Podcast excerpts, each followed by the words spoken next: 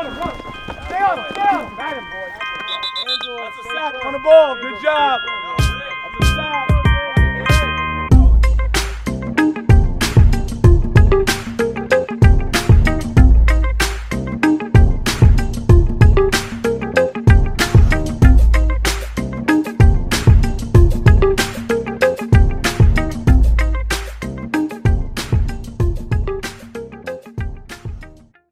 Noches, señores y señoritas. Bienvenidos al podcast de la semana 7, hoy 25, ¿no? 26, 26 de octubre. de octubre, ya entrando como que sin nada a la mitad de la temporada. Antes de empezar a, a hablar temas directamente de NFL, pues agradecerle a la página de Sportsinc por el, la- el auspiciar nuestra aventura de hablar de NFL todos los martes. También eh, el grupo de NFL en Guatemala. Eh, Ya saben, síganos, el pocas.net para ver todos los canales de comunicación que tenemos. eh, todo el tema de, NFL, pues lo estamos tratando de alimentar con mucho contenido. Ahí en el pocas.net pueden ver, hay varios eh, podcasts de otros temas, ¿verdad? De los, ahí uno de los Cowboys, eh, en fin, de los equipos de MOA, de los Cowboys, hay otro de la historia con el oso, que también es muy bueno. Ahí los invitamos a que los escuchen. Y bueno, el día de hoy, pues estamos aquí eh, tres de los mejores integrantes. Lastimosamente los demás pues han tenido semana de bye, eh, no pueden jugar el día. También les afectó el Valle Apocalipsis, no van a poder estar hoy con nosotros. Tienen mucho chance, van Peta, están muy ocupados, entonces Tienen un chingo Eh, que hacer, bus. tienen un chingo que hacer, entonces nosotros aquí pues mejor tenemos muchas cosas que hablar. Ser un programa bastante divertido, espero que ahí se pueda conectar Fetch más tardecito. Eh, vamos a tener una sorpresa con una con un tema hoy de una apuesta que tuvimos la semana pasada. Ahí está Huertas, amigo Huertas. Eh, muy interesante y muy didáctico. Vamos a tener ahí más adelante ese tema. Y eh, bueno, si quieren, ¿cómo están? ¿Cómo les va? Guampeta, ¿cómo estás? Osiris, Huertas. Buenas noches, grupo. Pues aquí, como siempre, es un honor estar con ustedes y hablar un poco de NFL. Espero que pues, se sigan comiendo el 7-0. Los Cardinals. Vamos Y con el todo jueves este. Vamos con todo el jueves. Ya ahorita aguanta que los Packers ya están diciendo de que no, que no vamos a tener a Adams ni a Lazar, solo excusas, vamos, pero pero bien, buena noche grupo. ¿Cómo están? ¿Cómo estás, Osiris? ¿Cómo te va? Un poco triste también. Aquí sufriendo todavía. Nada, hola chicos, ¿qué tal? ¿Cómo están? También saludos a todos los que nos están siguiendo aquí por este en vivo. Ahí sí que vamos a, a poder desahogarnos. Hoy es como una terapia. Sí, la verdad que sí. Un poquito de todo. Pero bien, bien. Hablar de las cosas malas rápido y hablar mejor de cosas buenas. Eh, sí, no nos seamos tan puntuales, por favor. Ok, y mi amigo Huertas, que yo creo que se quedó feliciado ahí. No sé si nos escucha por ahí. Sí, está afuera, ya se salió. Bueno, de todos modos, no, esta semana no jugaron los, los Steelers. Bueno, si quieren entramos ya a los temas de lleno. Eh, ahí está la sesión que más me gusta. Aquí ya tengo un montón de datos. Eh, si quieren hablar o intervenir ustedes algún, con alguna aportación a los datos que voy dando, pues bienvenidos. A veces a mí se me va la onda hablando de tanta cosa, pero realmente sí me gusta mucho sacar este mi reporte porque sí hay cosas bien interesantes. Como repito, todos los programas, la NFL nos tira información y nos da sorpresas todas las semanas y media vez tengamos juegos, pues es para enlodarse en eso, ¿verdad? Es, genial todo lo que nos da, toda la información que tenemos de la NFL. Entonces, eh, entramos de lleno a datos importantes, semana 7. Eh, primer dato importante y, donde, una cosa que le habíamos dado mucho seguimiento era que pues esta eh, teníamos, habíamos, tuvimos seis semanas con juegos de extra time.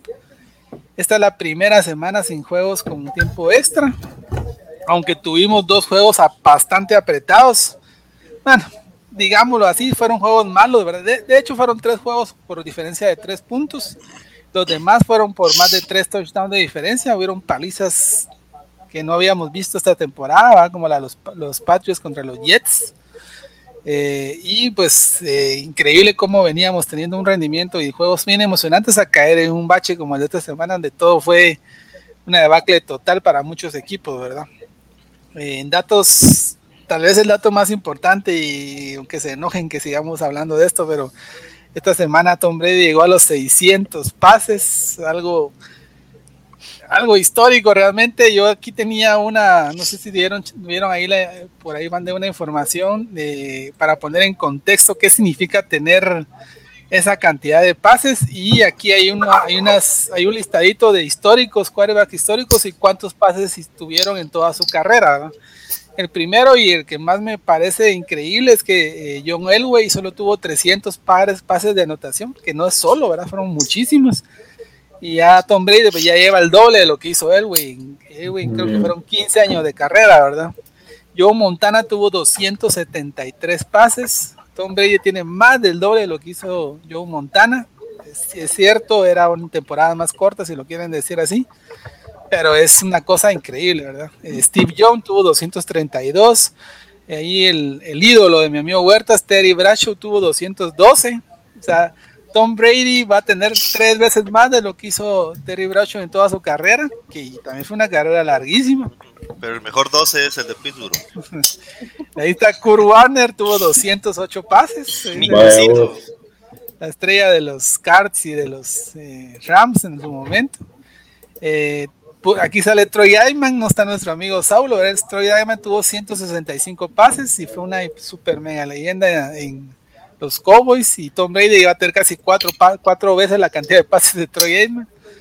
Y de último, Kay Orton, que fue un quarterback más o menos que jugó en Chicago, que tuvo 100. Entonces ahí ya solo para poner en contexto, 600 pases de anotación. Ya es un récord que, como le digo, vamos a ver cuánto tiempo más vamos a poder ver algo así. Hablar de otro tema de ese partido, pues eh, la ese, en ese duelo Brady Field se dio la gran diferencia entre quarterbacks, que la, la, más grande que hemos tenido fueron 22 años. O sea, prácticamente Tom Brady podría ser el papá de, de, Justin Fields, y de hecho fue su papá en el juego, ¿verdad? Que le metió una paliza increíble. Eh, primera vez, realmente se vio así, ¿verdad? Primera vez que Tom Brady se enfrentaba a un quarterback de Ohio State, eso nunca había pasado en su carrera otro dato interesante. Y otro más interesante es que eh, Tom Brady, eh, va, si sigue jugando y, se logra recuperar Zach Wilson de su lesión, eh, ahí se va a romper otra vez este récord, porque Zach Wilson todavía es más joven que Justin Fields. Entonces, ya son cosas que no pensábamos, o sea, son cosas inauditas que nunca habían sucedido en la liga, ¿verdad? otro dato importante de ese mismo juego, que los ya, ya Tom Brady tiene 10 victorias seguidas con quarterback novatos. El último quarterback novato que le ganó a Tom Brady fue en el 2013 y fue Gino Smith, para que se queden con eso. en las pasadas 10 temporadas, o sea, 2011-2020, 122 equipos llegaron a postemporada y 107 de ellos, o sea, el, casi el 88%, tenían un porcentaje de triunfo de, de, más de 500 en las primeras 7 semanas de la campaña. Entonces, este es un dato ahí que puse por acá en contexto, porque más adelante ya vamos a tener un primer, una primera sesión de tirados a la basura, donde vamos a sacar equipos que seguramente van a estar bajo este, este 500, ¿verdad? Con más pérdidas que ganancias y donde ya sabemos que por pura estadística seguramente no van a ganar postemporada. Jets. Los Jets, eh, sí, hablando de los Jets, es el único equipo que no ha anotado puntos en el primer cuarto de esta campaña. A los Jets no han anotado ni un solo punto en, siete juegos en su primer cuarto. Prácticamente increíble. Eh, Bill Belichick tiene 12 victorias, su récord es 12-0, o sea, 12 victorias y 0 eh, pérdidas contra QBs novatos cuando juegan en Foxborough. Entonces se sigue manteniendo la, vieja historia de los jóvenes que van a morir a Foxboro. Este, este fin de semana, pues realmente casi que sí me matan a Zach Wilson, ¿verdad? Este Judon le metió un golpe que me lo dejó descontado, reseteado, como dicen por ahí. De ahí va otro, otro interesante que me gustó mucho, es que los Packers es el segundo equipo de la historia con cinco triunfos seguidos tras perder el primer juego por más de 35 puntos. Ah, todavía estamos preguntándonos qué pasó en ese primer juego con Yameis, ¿verdad? Fue algo. ¿Para qué se estaban dormidos? Sí, no, no. Fue, una, fue un juego de pretemporada para, Para, Fue para quitarse la presión del invicto. Otro récord importante, Lamar Jackson nunca había perdido contra los Bengals y nunca había perdido en octubre. Esta semana sucedió. Los Titans, eh, otro, otro caso rarísimo, los Titans es el único equipo que perdió contra los Jets, pero tiene 4-0 esta, esta temporada contra equipos que alcanzaron el playoff el año pasado. Eh, y les puedo decir que nadie de los que estábamos aquí creíamos que podíamos entender que iban a ganarle a los Chiefs, pero no de la manera que le ganaron. Fue una cosa increíble. Eh, hablando de jugadores malos, Sam Darnold es eh, la primera vez que regresaba al MetLife Stadium después de salir de Nueva York. Y catástrofe total, ya lo hablamos ahí en el Fantasy Confer, ¿verdad? incluso no terminó el partido, lo sacaron y Nueva York no es la ciudad de, de Sam Darnold, ya regresó a la realidad. Otro equipo malo, los Lions, único equipo que no ha ganado en esta campaña, tiene la peor racha ahorita de 11 juegos, de 11 juegos sin ganar. Eh, un caso bien raro de los Lions, si tuvieron la oportunidad de ver el partido ustedes ese fin de semana, pues bien entretenido de ver con jugadas de fantasía, hicieron dos, dos pases de... Están haciendo todo por ganar. los punters, pero no, es una como maldición que hay ahí. Pero realmente la, maldición a mi juicio pues tiene un nombre, ¿verdad? Que se llama Jared Goff. Eh, es el líder de intercepciones en la liga y tiene 10 derrotas consecutivas, incluyendo la postemporada. O sea, desde que viene de los Rams, desde el primer juego de donde fueron eliminados el año pasado, no ha ganado. Y como siempre, para no despreciar ahí a nuestro amigo Vampeta, un dato de los Cardinals, para que se siga hinchando. Dice, único equipo que queda invicto esta campaña.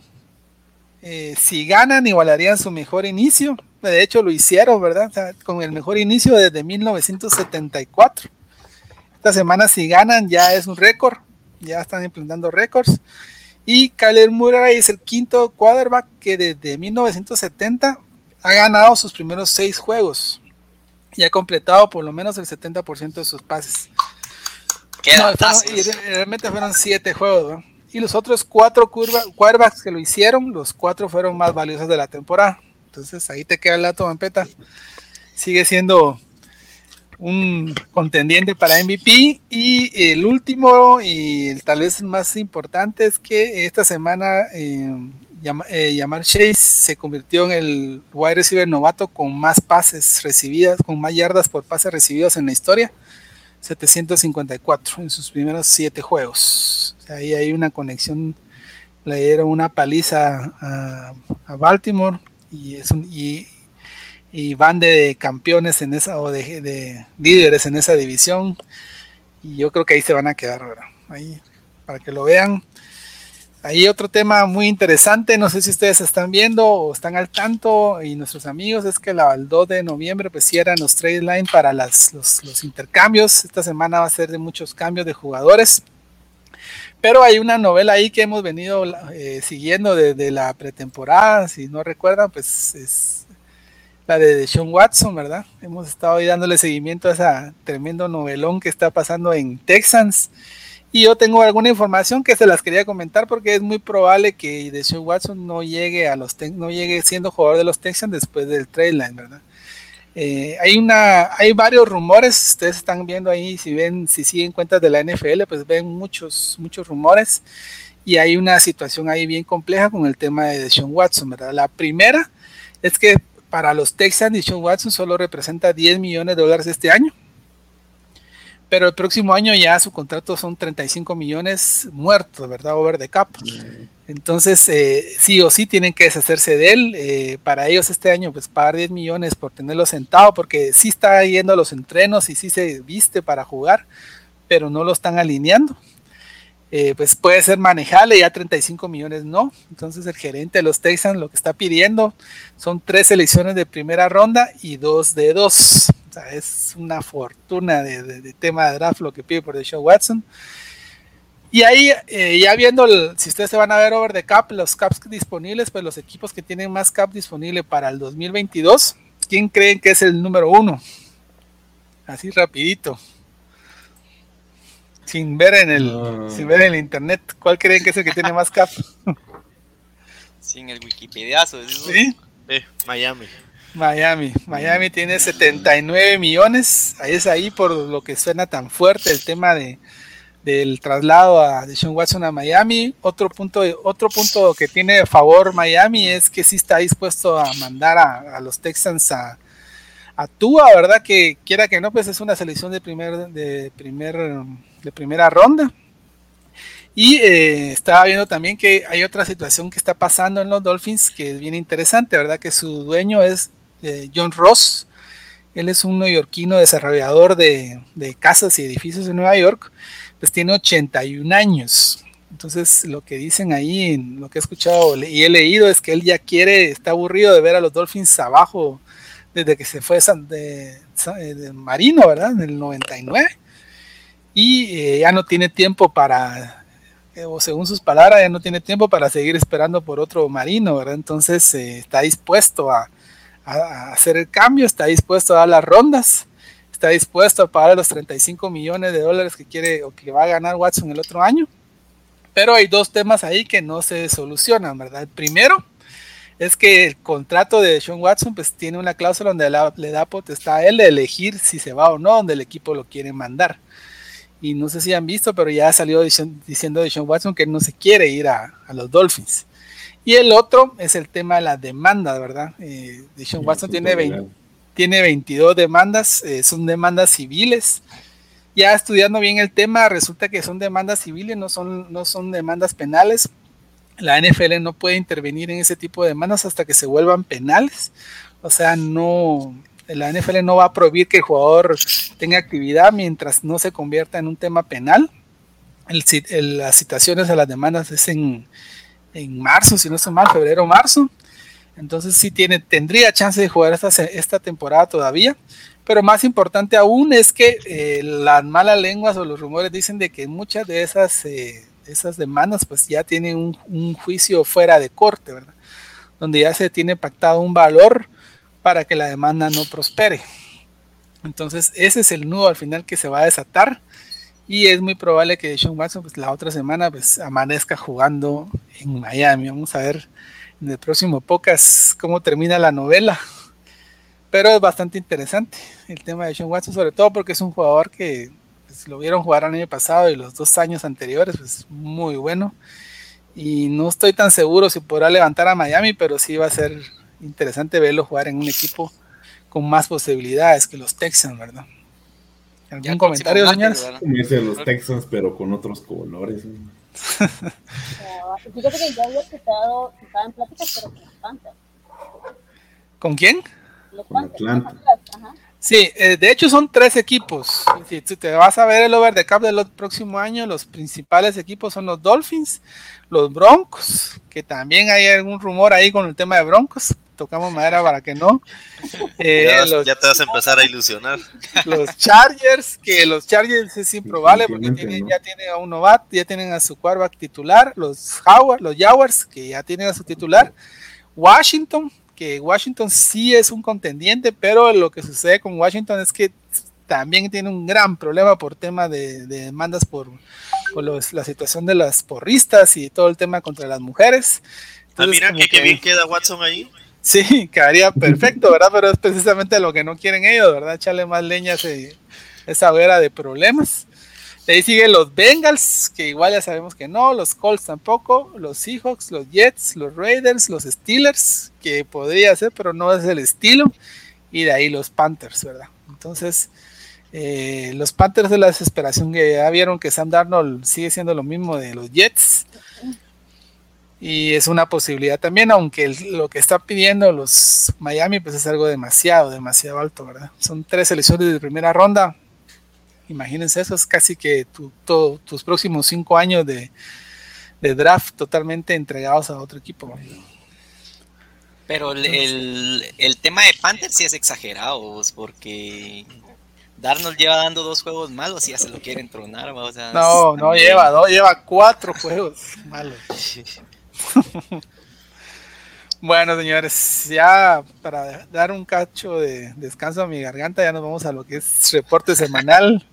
Y ahí no sé quién de ustedes quiere iniciar con su análisis de su jugador esta semana, pues como Empezamos hablábamos, ¿no? el Sunday Night.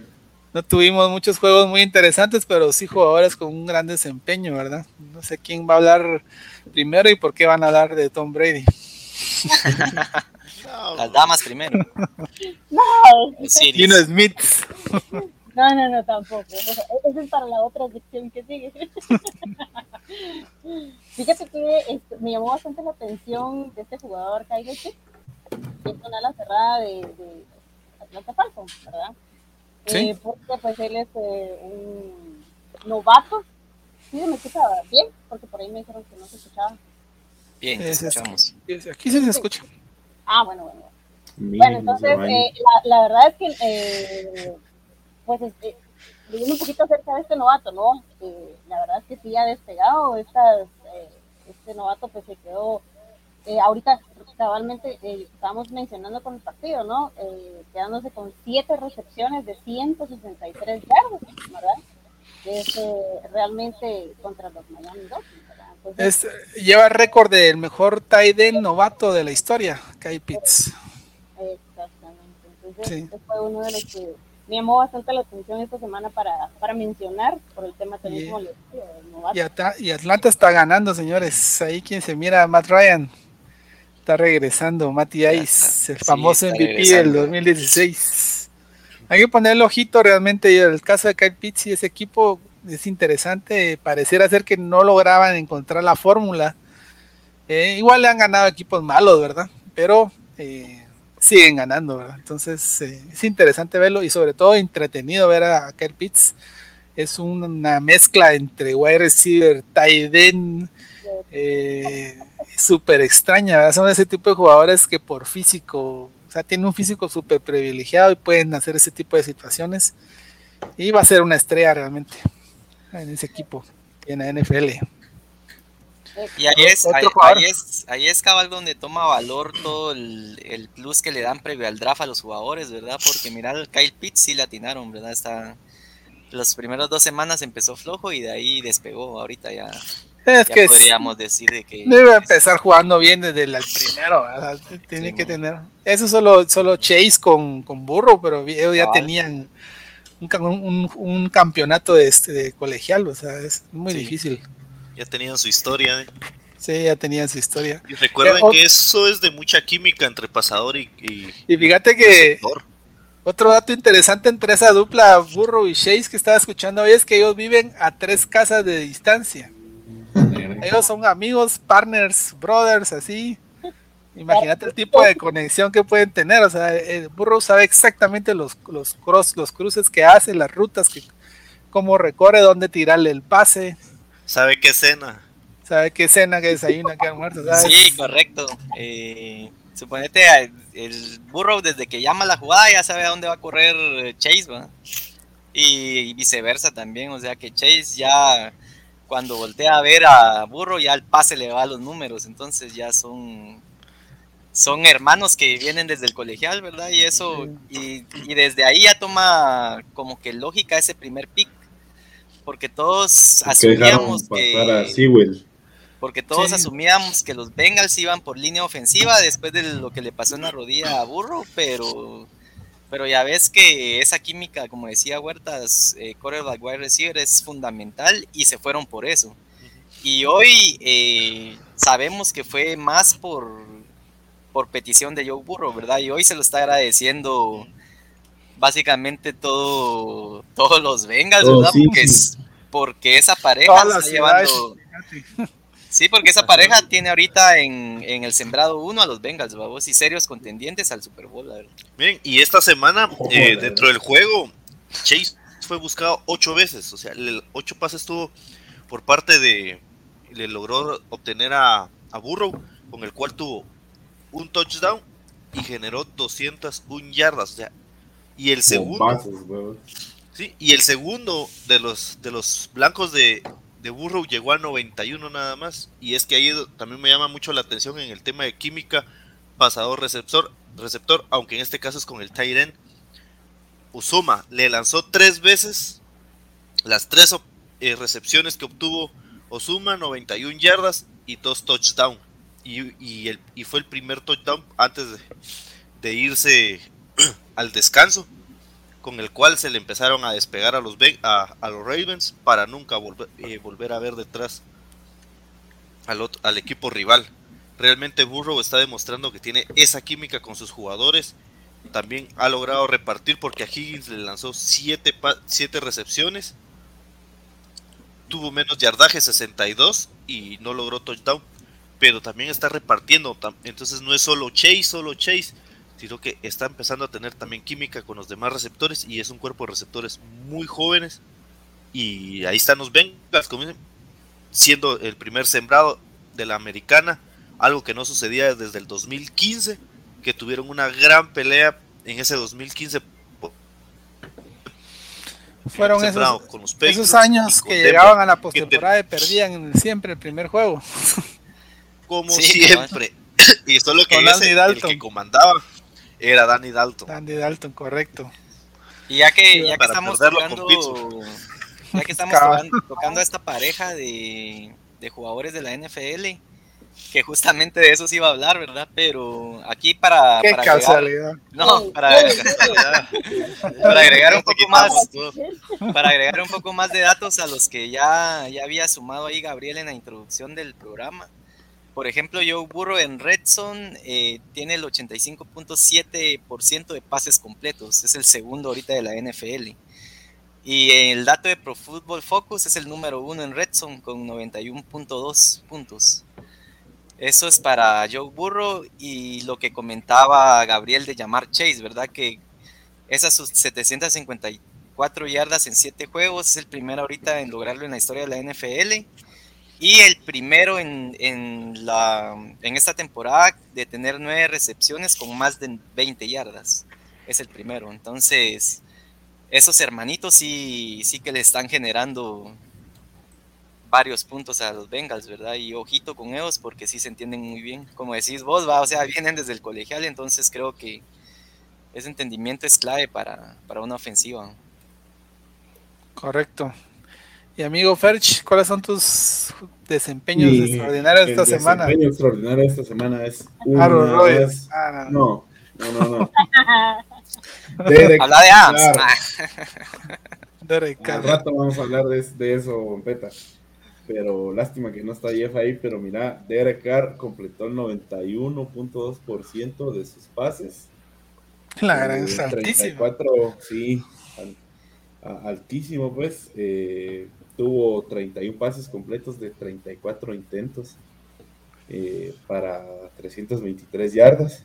Eh, le ganaron 34 a 31 a, a las a, no, perdón, 34 pases.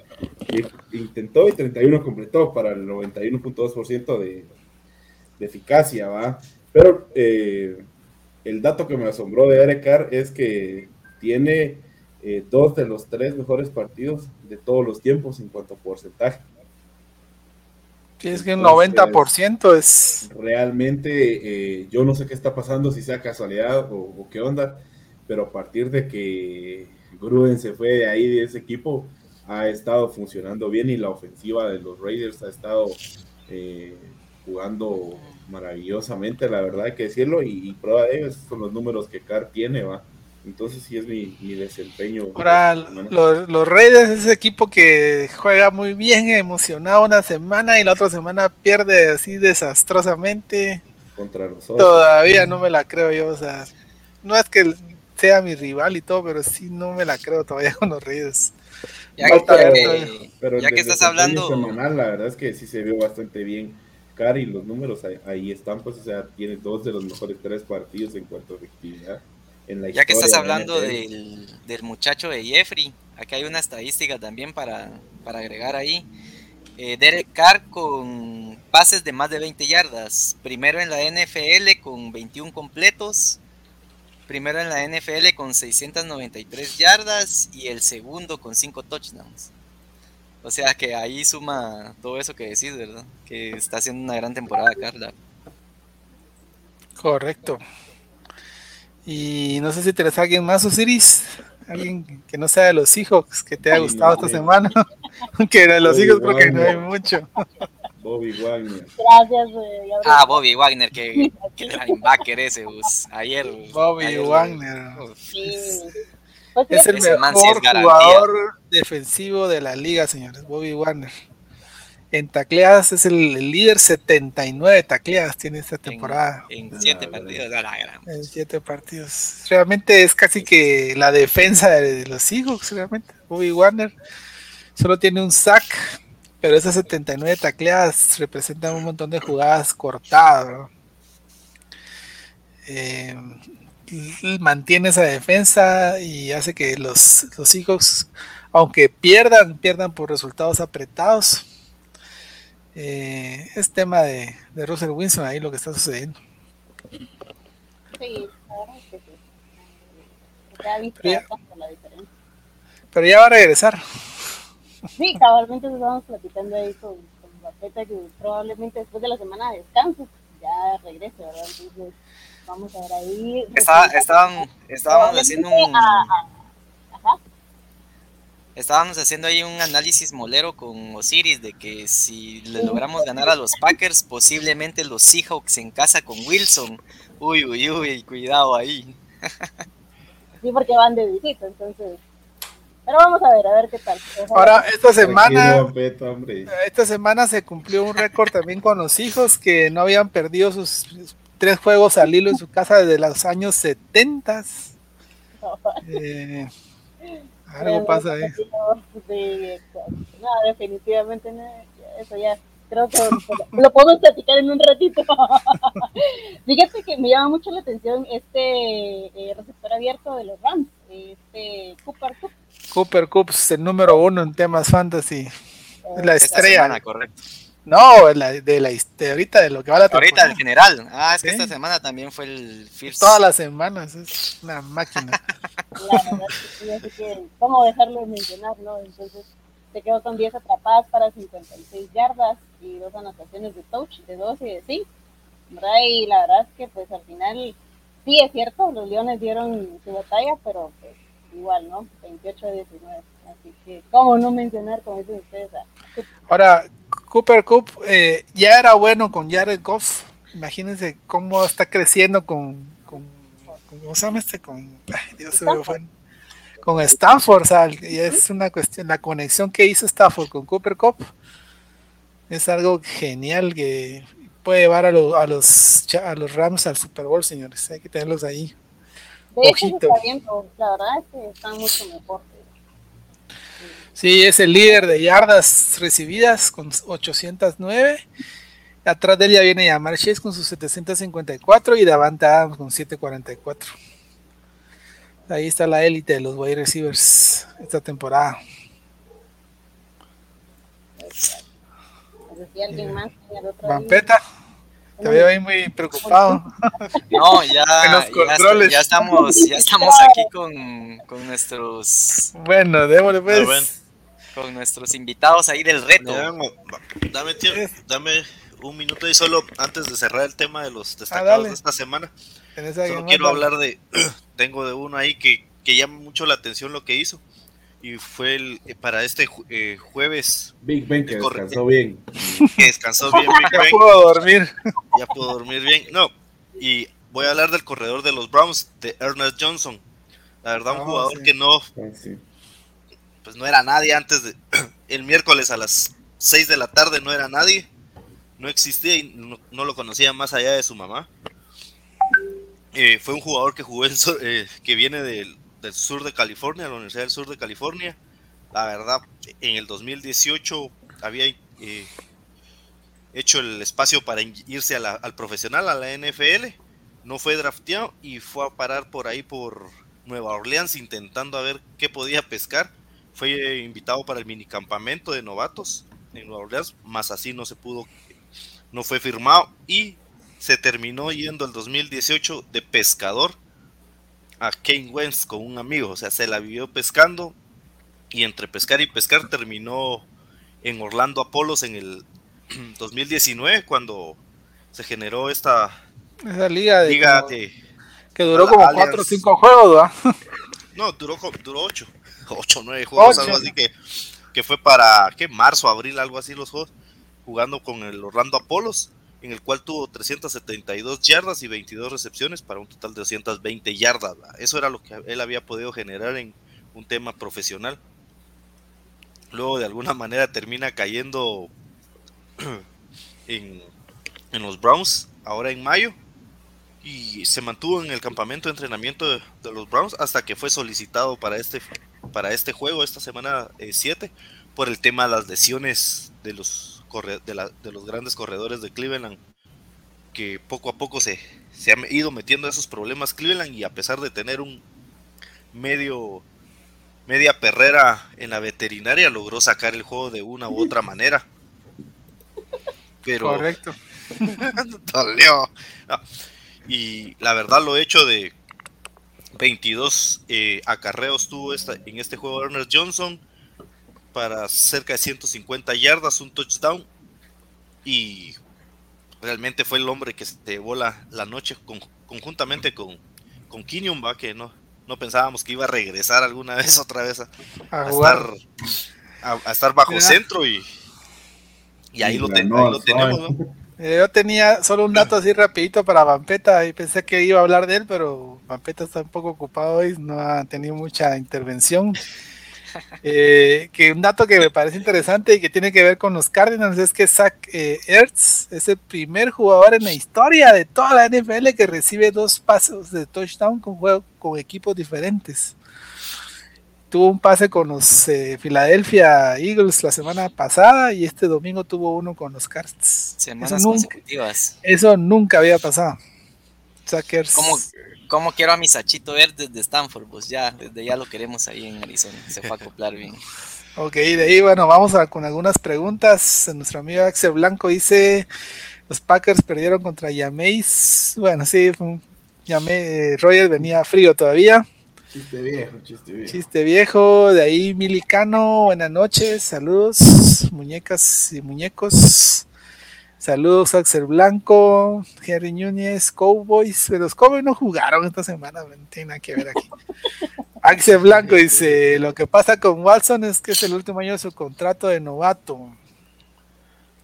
Sí, eh, el tema no, lo, que pasa ahí, la forma en que estructuraron el contrato tiene que ver mucho con eso, ¿verdad? Los pagos fuertes vienen ahora, es lo que está pasando con Mahomes y ya está saliendo un montón de analistas diciendo que el problema de Kansas City es ese contrato multimillonario histórico que le dieron a Mahomes.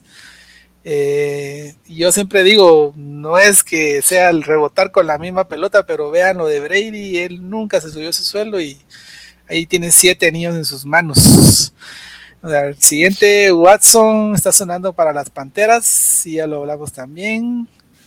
De ahí dice Henry Núñez, S4, a ver qué dirá. Dice Axel, este Axel Blanco, no. Lo vamos a invitar al programa mejor. ya me aburrí estar diciendo sus comentarios. Sí, o sea, va contra los Yayas. Para los Raiders eran bipolares, sí, es un equipo muy bipolar, a excepción de hace como cinco años que llegaron a postemporada, de ahí tienen el mismo, los mismos arrancones. Aquí está Manuel Bocanera, es de Mario Davis, sí hablamos de él en el Fantasy Tool, eh, y yo sé que lo tenés ahí en la mira porque con ese te gané esta semana el Fantasy. Había que decirlo. Gino Smith, sí, es un payaso, sí. No, pero Jimmy Smith hay que tener en cuenta que pasó sentado en esa banca cuatro años, cinco años, no sé cuántos años podía tener Jimmy Smith de no jugar. Eh, Vampeta no deja hablar a Osiris. Vampeta está concentrado, no lo molesten, señores. Porque es al revés.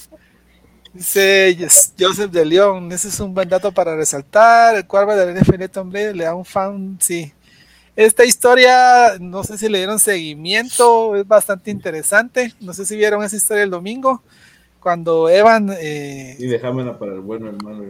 Ah, sí, dale, entonces ahí lo hablamos después. Saludos a mi brother, que de él es el mensaje. Ah, ok, saludos al brother de Vampeta, allá en la ciudad de Arizona, ¿no? Correcto, desde Arizona, con amor. bueno, entonces llegamos al, segmento de las apuestas, ¿no? Ya están los chicos aquí listos. Hoy tenemos un segmento de apuestas. Eh, antes de entrar con los invitados, mi, yo quiero resaltar mi debido respeto para mi amigo Manu. realmente sí es un fan de verdad. Eh, apostarle, apostarle a los Jets que le ganen a los Patriots en Fósforo, donde nunca ha perdido un, nunca han perdido con un QB novato, un equipo tan malo, mis respetos. ¿Cómo estás, Manuel? ¿Qué tal, jóvenes? ¿Cómo están? Buenas noches. nunca te había visto sin barba, amigo. El retorno, el retorno reconocible. 30 años menos. Mi, mi, tiempito de, de dejar de usar de dejar de usar barba ustedes eh, ni modo así así es esto eh, nos sorprendieron los Jets contra Tennessee y pues nos volvieron a dar lo mismo de siempre con, los demás ¿no? Por lo menos Tennessee no nos blanqueó aunque sí dolió esa, esa derrota contra los Patriotas esos 54 puntos fue, fue algo grotesco mucha tristemente eh, a la chucha, se está comparando casi al, régimen de Adam Gase, lo que va haciendo esta temporada estos nuevos coaches. Y pues definitivamente Mac Jones tiene, tiene lo que necesita. Ahora, si ustedes están viendo, pues no lo están forzando, pases cortos, quick releases, manejo sobre la bolsa. Eh, lo, están, lo están trabajando bien, ustedes, por qué decirlo. O sea, la verdad, el cuate es un cuate bien que, que, se maneja bien sobre la bolsa, y eso lo sabíamos desde el colegial. Y es lo que está haciendo Belichick y, y, McDaniels con él. Y definitivamente, pues los Jets, un, juego para el olvido totalmente. No te triste, amigo. Wilson salió de lesionado. Siempre hay draft. Y salió lesionado. Hay un par de pañuelos, mijo. en las lágrimas. Lo bueno que te quitaste como. Pero que hay HH porque usted, usted tuvo que dar su tercer equipo. ¿Cuáles son? ¿Cuántos son? Browns, Ravens y Steelers, no. Y mis bengalitos, que ahora somos Pero sí, no, definitivamente espero que ganen un par de juegos más. Ustedes, mi, mi expectativa eran alrededor de, de seis juegos ganados. Eh, los que debían de ganar eran contra Atlanta, el primer juego tal vez contra los Patriotas en casa, pero la verdad está, está duro ustedes. Y ahora pues el regreso de, de Joe Flaco, a ver qué pasa. Ojalá y los Jets cambien su, su ofensiva, que es para mí lo que está fallando grandemente, o sea, lo que está haciendo. tengo ahí una eh, pregunta, Manu, ya que vas a hablar de, Mira, pues eh, la primera es un dato que tengo para vos. Eh, la derrota de los Jets es la derrota, igualó el récord de, de margen de pérdida de un equipo que regresa de Bay de toda la historia de la NFL. O sea que es ya de los peores equipos que cuando regresan de un bye pierden por esa cantidad de puntos. Y la otra es que, te lo digo, o sea, yo no me puedo, no me puedo ufanar mucho porque los Broncos vamos por el mismo camino este año de decepción y, y perdición, pero me llama mucho la atención y quisiera que me dieras tu comentario como fan que sos y que conoces al equipo. ¿Qué está pasando con el tema de los quarterbacks? ¿Cómo es posible que hayan tenido un novato como Zach Wilson, que sabes que un novato puede que no te funcione su primer año, lo estás tirando el agua, y no hayas tenido un, reemplazo, un, titular o una persona ahí que un, un quarterback que te pueda manejar, porque tienen que ir a buscar a Flaco, dar un, pick de, sexta que se puede convertir en quinta, que al final es un capital alto por un quarterback como, como Flaco, porque no preveyeron ese inicio de la temporada? ¿No te parece que ahí está debiendo, nos está debiendo un poco Salé con todo el, todo el bagaje que venía de ser un buen eh, coordinador defensivo y que iba a dar, tener éxitos como, como entrenador, como head coach. ¿Qué pensás de esa situación? Que me, te digo, me, de verdad me sorprendió muchísimo ver esa, ese trade por, por flaco, pues, o sea, es, flaco. Es, parte de, es parte de la inexperiencia que se está dando en la parte del equipo de coacheo de los Jets. Tenés a un head coach novato, a un coordinador ofensivo novato. Y si ustedes se fijan, la mayoría de, de problema con los Jets va en la ofensiva y, en, el, tipo de decisiones que se están tomando. A pesar de que Joe Douglas es un, es un veterano en la liga a nivel de management, creo que le dio ese, ese beneficio de la duda al coach, como para darle algún empuje, pero al final eso, esto nos está pegando, ¿verdad? Y es por eso que pues ahorita tenemos una sexta ronda condicional a una quinta eh, por flaco. Al final pues no creo que afecte mucho. Los Jets tienen bastante draft capital para el siguiente año. Eh, pero si tú puedes ver al final, eh, yo creo que algo si esto no cambia, el que se tiene que ir va a ser eh, el coordinador ofensivo de los Jets, ¿verdad? Eh, está mostrando su inexperiencia, está tratando de forzar las jugadas, hacer jugadas que luzcan a Wilson cuando ahorita lo que tienen que hacer, lo que está haciendo eh, los Patriotas con Jones, que simple y sencillamente es jugar simple, un juego aburrido, un juego aburrido y efectivo, pases cortos, eh, quick releases, dos, tres segundos y mucho y tirar la pelota. Y eso, porque al final lo que eso le va dando al, quarterback es confianza.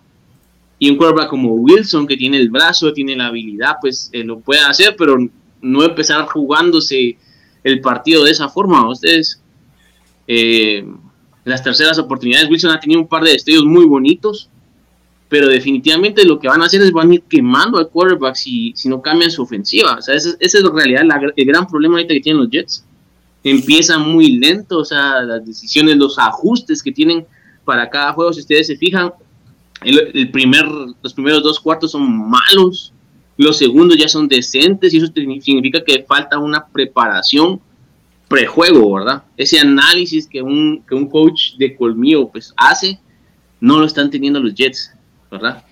Y creo que por ahí va, va esa parte, ¿verdad? Yo para mí Wilson todavía tengo esperanzas de que sea bueno, pero ese ha sido el gran problema de los Jets, ese talón de Aquiles, el saber desarrollar jugadores, saber desarrollar quarterbacks, ¿verdad? Que, que no lo han tenido. Eh, creo que parte de lo que influyó fue por la muerte. No algo ahí con los quarterbacks. Sí, no, y supuestamente tenían un, un coach de quarterbacks específicamente para Wilson, desafortunadamente murió en un accidente en su bicicleta a principios de este año. Y creo que toda esa parte ha afectado, entonces, pero definitivamente necesitamos un, un offensive coordinator con más conmigo, ¿verdad? Ese para mí es el, gran problema. Bueno, y le vamos a dar también nuestra gran bienvenida a nuestro amigo Steve, que él sí lo veo muy sonriente. con su barba.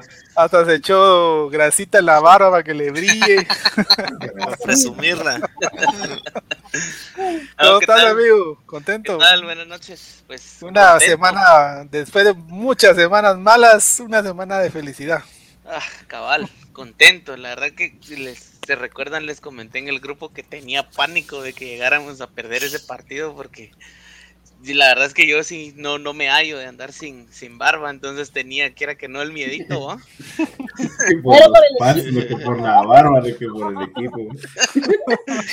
no, y aparte que realmente como se lo dije yo a, a Manu el día que hicimos la apuesta, la verdad que es de, admirar la, la, confianza que le tiene aquel a su equipo, es realmente ser un, buen seguidor es buen, buen fanático del equipo.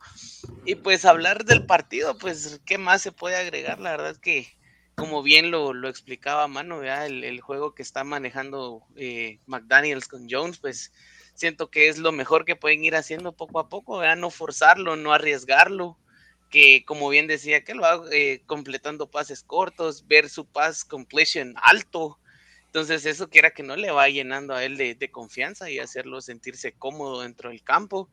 Aparte que no le pegan mucho, pero cuando le pegan, ya nos pasó con, con con Dallas, un fumble que nos, que nos costó un touchdown.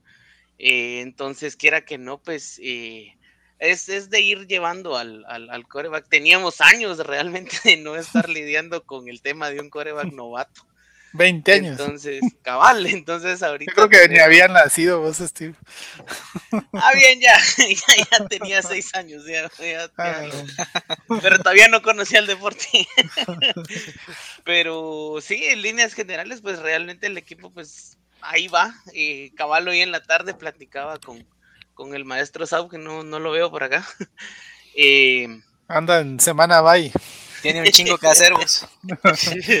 es cabal, platicaba con él hoy en la tarde que el, el pues New England está prácticamente cabal.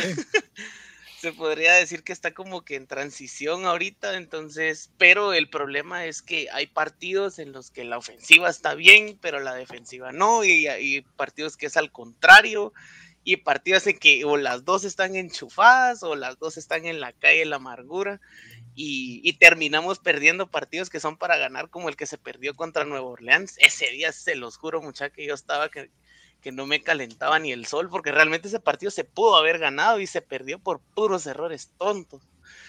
Y el, y el partido de la semana anterior a esta contra Dallas, igual, puros errores. A mí no se me quita de la cabeza esa, esa conversión de tercera y 25 con la que llega eh, Dallas al, al, al gol de campo que empata el partido y se va a tiempo extra. Entonces, esas jugadas son las que al final te pesan y esos partidos son los que te dejan fuera de postemporada. Entonces, sí siento yo que, que todavía falta mucho por, por mejorar. Eh, si, lo, si lo ven, realmente van tres partidos ganados, pero dos partidos ganados a los Jets, uno ganado a los Texans y, y cuatro de, o sea, esto- lo, lo digo en el sentido de que no son equipos Miren, pues. miren Ah, la reacción de mano, frío, mano. O sea, no, no, no lo digo a mal, pues así lo, lo digo así en, en, en términos eh, La, la- la objetivos, pues, realidad, la realidad. Ajá. Sí, entonces ponerle. Me imagino yo, por, por darles el ejemplo, ¿verdad? me imagino yo que tanto Seahawks como Steelers no se esperaban la temporada que están teniendo. Entonces, o sea, realmente, Chiefs. como, y ¿Dónde como le, como, como le decía a, a Saúl en la tarde, es que este, esta, esta cosa de la NFL, uno no sabe qué esperarse. O sea, hasta que, hasta que se acaba el último segundo del último cuarto, puedes decir ya ganamos, ¿va? Entonces, Steve, eh, yo tengo una pregunta ya aprovechando que, que sos seguidor ahí de, de los Patriots y los seguís a diario. ¿Qué pasa con el tándem de running backs vos? Porque, porque un fin de semana te da Stevenson eh, varios snaps y luego otra semana Bolden varios snaps. Entonces, ¿qué, qué opinas ahí de, de cómo está rotando los running backs Belichick? Pues fíjate que realmente esa es una incógnita que se tiene bastante también, porque la, la, la semana pasada contra, contra Dallas, pues Stevenson se dio un mu- muy buen partido, o sea, yardas importantes, logró su anotación, o sea, estuvo buen rendimiento y esta semana creo que ni lo llevaron al partido, entonces es algo de, de no entenderlo, ¿verdad? O sea, Bolden pues ya tiene su experiencia y, y rinde porque realmente también saca el, el- el trabajo, pero a mi parecer siento yo que no quieren que se sientan con el puesto asegurado. Entonces pienso yo que es como para ponerles también un poquito de presión y, y que se esfuercen más, pues, porque con la lesión de James White se abrió ese espacio a tener un, un running back más. Entonces siento yo que por ahí viene eso de que nadie se sienta con, con el puesto ganado, pues. Sí. Ah, excelente, sí te lo digo por temas de fantasy, ¿verdad? Porque eh, hay una semana que te da bastantes puntos uno y, y luego te deja en cero, entonces sí varía mucho Belichick ese esa forma de, de correr el balón, ¿verdad? Para, jóvenes, para los ustedes-. Tengo una pregunta ahí para, para Manu, pero antes de, quiero... Ah. as- as- ah, dale, ¿qué onda? No, no, solo una cosa para finalizar el tema de los corredores de New England. Alguien que recuerde un corredor en Nueva Inglaterra que haya tenido presencia, que realmente haya- se haya mantenido como running back uno, indiscutible y que tocara miles de balones en cada juego. Alguien que recuerde a uno o hace cuánto. Realmente es Eh, parte de la, En la de era la de Belichick. Mm, No, por eh, a eso era lo que, lo que yo iba ahorita. Te iba a decir que realmente lo que pasa es que a Bill Belichick le vale cacahuate tu fantasy, y, y, y lo hace con, pienso yo, estratégicamente para tratar de, de distraer, de crear confusión en, en el esquema defensivo que le va a plantear el, el rival en turno. ¿va? Pienso yo que por ahí va ese asunto de que no sepamos bien en, Ingl- en Inglaterra quién va a ser el, el running back. Sí, justo lo que decís con el vos. aguador, o sea, Belichick, o te pone al Justo lo que decís vos, según, según el análisis del, del encuentro, ya él asigna los corredores. ¿no? Duerme en el estadio y no vieron esa historia. No, ¿sabes? Una pero cosa- sí. Sí, para el partido de los Cowboys estuvo durmiendo ahí en Foxborough. Vampeta, si te puedes poner ahí el video de la rasurada de Manuel. Ah, va. Déjame ver. a Manuel se lo merece, hay que ponerlo, señores. Y respetos, un abrazo ahí. Un un aplauso también, amigo Manu. No, no como otros que solo boca, Vendrán que tiempos solo boca y mejores. sin argumentos dice. Un saludo ahí para aquellos, ya, ya tú sabes quiénes. Para, para estoytomando.com. Estoy tomando. Estoy tomando hashtag. El, nuestro amigo el técnico Vampeta tiene un poco de retardo en Su procesador. Dale. pues. Ay, no tiene volumen, pero básicamente lo que dice nuestro amigo Vampeta en el video es que está honrando su, su nombre y su palabra y su amor a su equipo. Ah, lo quitaste, don Beta. Te digo. Está, No, no tenía, no tenía ya audio. está revelando cosas que no tiene que revelar. Este Vampeta. Ahí vas a tener que hablar en. Salieron todos los chats de Vampeta con el, con el-. Se escucha el audio, muchachos. No, Todos, Hoy sí. todos sus chats con Buda.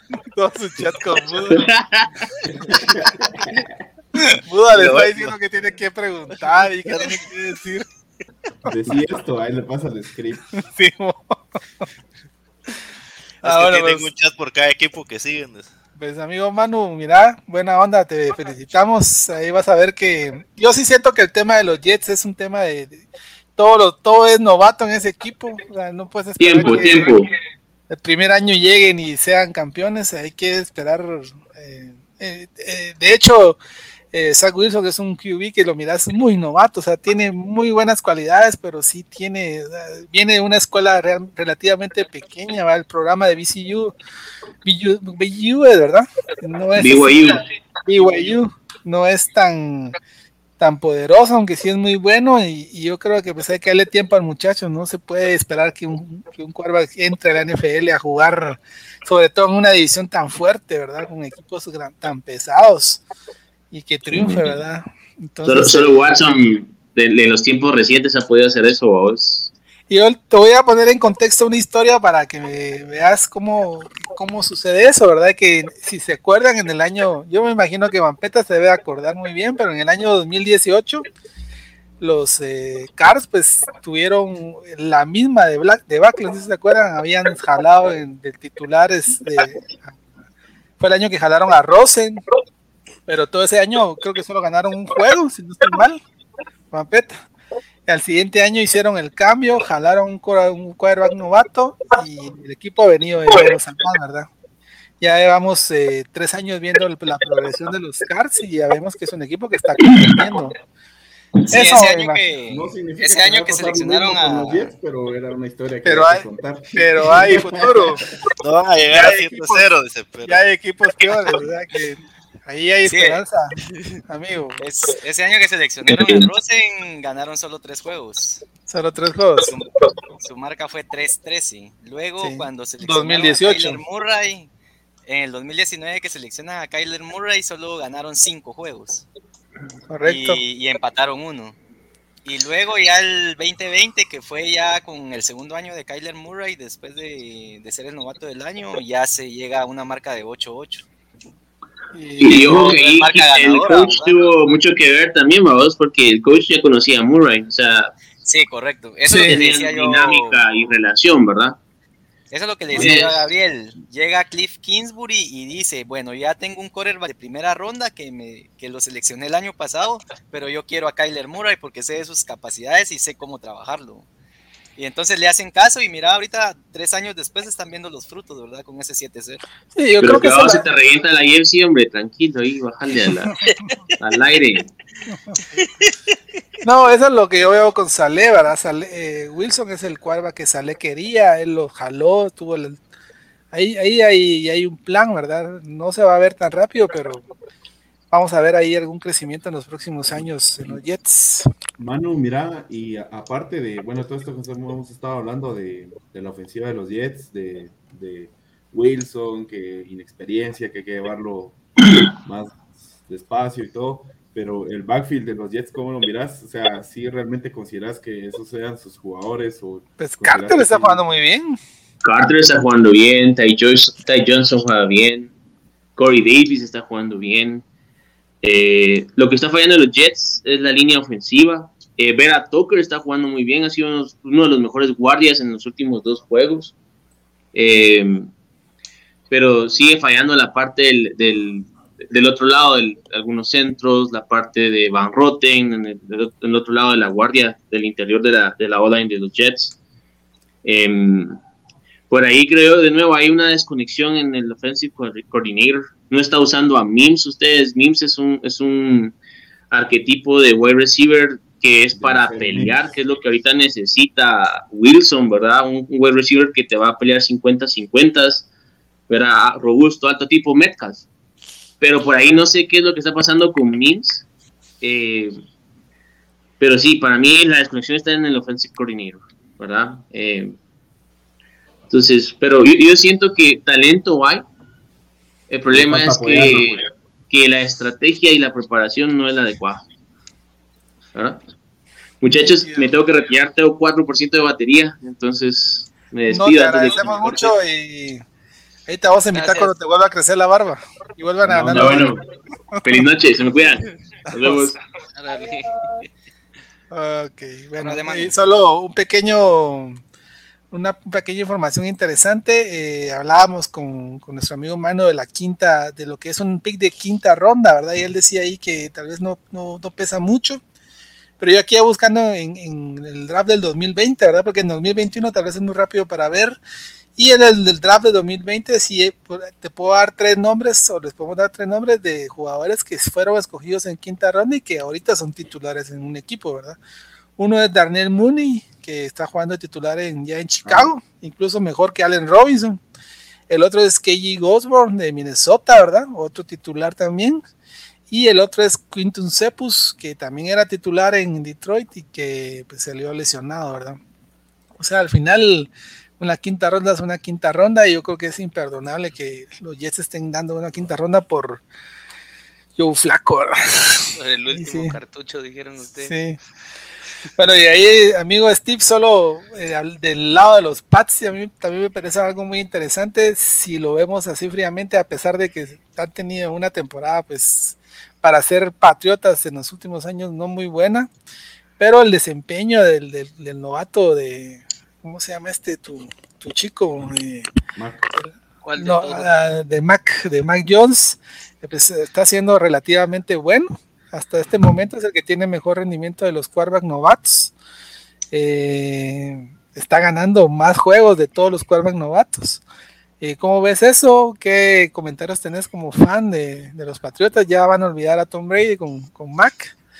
¿Y eh, crees vos que ya ante la caída, porque ya realmente el tema de Miami es una caída en picada, ya vimos que esto no va a reaccionar, y el tema de los Jets, pues igual, ¿verdad? Ya viendo próximos, próximos draft y próximos años, ¿verdad? ¿Cómo miras el futuro de los Pats y calculás que, aunque no le vayan a ganar a los Bills, porque seguramente no, sí logran meterse a, postemporada? ¿Cómo ves ese, ese tema? Bueno, mira, primero hablando de, del tema de Mac Jones, pues realmente, eh, pues a, personal, a mí me, me fascina el- el- lo que está haciendo. eh, realmente, pues también es combinado con el excelente staff de cocheo que tiene. Eh, es tanto lo- las ganas que pone él, el, el trabajo y todo, pero también la guía, el, la ayuda, el soporte que tiene también tiene mucho que ver. Lo importante es que se ha ido adaptando bastante a, a lo que quiere eh, Bill Belichick, ¿verdad? Que, que es el que, que manda ahí, pero realmente a grandes rasgos, pues sí, encantado con lo que está haciendo. Esperamos que, que siga hacia, hacia arriba, ¿verdad? Que en unos dos, tres años ya podamos hablar de, de Mac Jones como la nueva, la nueva estrella de Nueva Inglaterra, ¿ves? Ya decirte igualar lo que hizo Brady, no puede nadie. Entonces ese tema es aparte. Ya no se puede Eh, discutir, decís vos. Sí, entonces ponele que bastante, bastante bien. es- es- Espero yo que, que siga mejorando. Hay ciertas cositas que no me gustan, pero siento yo que no son tanto de su lado como hay otras que sí. Lo único que sí no mucho me gusta es que cuando se siente presionado, a veces toma malas decisiones. Como Pero eso es tema de novatos. Tema Ajá. de novatos. Correcto. Entonces es algo que, que tiene que, seguramente va a ir mejorando. Eh, el llegar a postemporada realmente sí lo veo un poco complicado por lo que te decía, ¿verdad? De que hay momentos en los que las, tanto ofensiva o defensiva, una está bien y la otra no, y el partido se gana de los dos lados del, del balón, ¿verdad? Entonces, eh, ganarle a los Bills sí siento yo que es prácticamente tarea imposible ahorita. Eh, ahorita con este fin de semana que van con, contra Los Ángeles Chargers, ahí es donde, vamos a ver casi la primera prueba también de fuego con, contra estos chavios que vienen de, de buenas semanas, de, del repaso que le dieron a Kansas City. Entonces, eh, eh, siento yo que ahí vamos a ver también. Y pues esperar, ahí sí que realmente ahorita es solo de esperar, confiar en lo que vaya haciendo el, tanto el, el staff como el coreback y esperar, realmente ser pacientes. Ahorita estamos en, en época de transición, como se dice, ¿verdad? reconstrucción también. Entonces, tener confianza y, y, esperar. Ahí sí que ya nos, ya nos dieron años de alegrías, ahora hay que hacerle ganas como fanáticos. La reconstrucción. bueno, amigo Vampeta y amigo Ferch, ya llegó su esperada sección del bueno, el malo, el feo y las cebras. Vamos a ver qué nos tiene preparada esta semana. Nuestro amigo Steve ahí, quédate con nosotros para, para, comentar. Denle, tírenlo, tírenlo, tírenlo. Va, ¿Vas a darle comentarios, Vampe? No. Fíjate, miro, miro tan, tan concentrado, no, dale, tira tu segmento, fiera. Va, boinas negras ahí, pues. Dale, pues. Hacete grande ahí, Fer. Cosas de técnicos. Paciencia, por favor. Ese es, ese es el hashtag. Ahí cosas está. de técnicos. Está compartiendo. Dale. es cosas de técnicos. Y si la pantalla.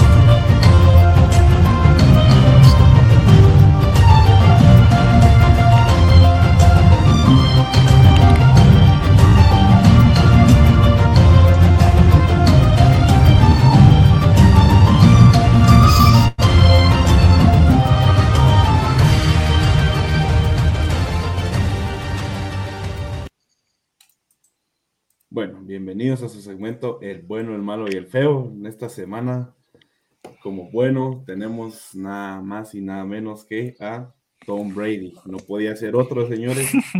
Ya era Este hora, señor, mucha, ya era hora. Sí, ya nos habíamos tardado. Ya, Pero eh, sigue rompiendo récords a, a tan avanzada edad. Eh, se convirtió en el primer jugador en lanzar 600 pases de touchdown en su carrera. Eh, y lo hizo con una aplastante victoria eh, contra los Osos de Chicago, que, no traen nada. Pero el, récord no, no se hace menos por eso, ¿verdad? Es, es to- toda una historia de, disciplina, de, querer hacer las cosas, lo, que está ahí con Brady. Eh, ya tiene siete anillos, llegó a 602 pases terminando el partido, 81.500 casi, creo, 81.478, 79 yardas por aire y todavía le, queda cuerda para, para rato. Bruce Arians dijo en conferencia de prensa que los números de él son asombrosos y que probablemente eh, no los podría romper nadie eh, en la NFL, a menos en un futuro próximo. Algo curioso, y lo comentaba acá el, el compa de, de Vampeta, Joseph de León, es que eh, tuvo que dar, bueno, no tuvo, pero de él, ahí sí que eh, no sé si nacería o se vio obligado a hacerlo, pero eh, el balón eh, conmemorativo Buena de, del pase número 600, eh, pues Mike Evans no andaba concentrado que ese era el, el pase 600 y le regaló el balón a un aficionado de los, de los Bucaneros, va. Y cuando Mike Evans llegó a, a la banca a sentarse y Brady le dijo, ¿y el balón dónde está? Lo regalé. Pero era, tienes idea que es de los- el del pase 600. Le, le dijo, no, descuida y ya lo vamos a, ya lo vamos a conseguir. Y fue cuando man- eh, mandaron al, ahí al, al staff de los bucaneros a hablar con el, Al alcanzabolas. con el, con el aficionado, ¿va? Entonces, eh, básicamente no le dieron el, el- el precio que, que tenía ese ovoide porque lo estaban tasando por no menos de 500 mil dólares, pero le dio un Bitcoin valorado en 60 mil dólares. Le dieron entradas dobles para las próximas dos temporadas, jerseys eh, de Brady y de Mike Evans autografiadas, helmets también autografiados. Los zapatos eh, de Evans y también los- se lo los dieron. zapatos de Evans también y le dieron, eh, creo que Mil tarjetas dólares ahí para la de tienda. compra, ajá, Ajá, para la tienda. en Entonces, eh, bonita la historia ahí de ese aficionado que, que estuvo a nada de quedarse con un balón de, de 500 mil dólares y le dieron un poco más de 70 por él. ¿verdad? No, y ¿Cómo- solo ahí hay que Brady? aclarar. Bien, ¿y ¿Cómo? ¿Cómo es Brady? Que aún en su eh, touchdown 600 con ese balón, aún así le robó al, al aficionado. No, él lo quería para su colección. No, hace, hace un par de años el, el primer, el balón del primer touch- pase de touchdown de Tom Brady se vendió arriba de los 400 mil dólares. Eso es solo para que se den cuenta más o Yo menos cuánto, puede- cuánto podría valer. a ellos. Y el, el que le dijo a Mike Evans fue el coach Arians, se le acercó y le dijo, tienes que ir a recuperar ese balón, les tiene que, le tienes que dar mínimo un jersey tuyo o de Brady, pero tienes que ir por él. Sí, la historia es que el, el aficionado había aceptado sin mucho a cambio. Realmente, la- le- Sí, debido a la, pre- a la presión mediática, fue que ahora ya le, ya le dieron una Bitcoin Sí, y ya sí, tanta sí, cosa. fue después. Incluso cuando Sí. le estaba hablando ahí del estado se lo dio sin tanto clavo, ¿va? pero Sí. pero por lo que decís de la presión. Bueno, eh, pasamos al malo. eh, definitivamente son los, los Jets de Nueva York.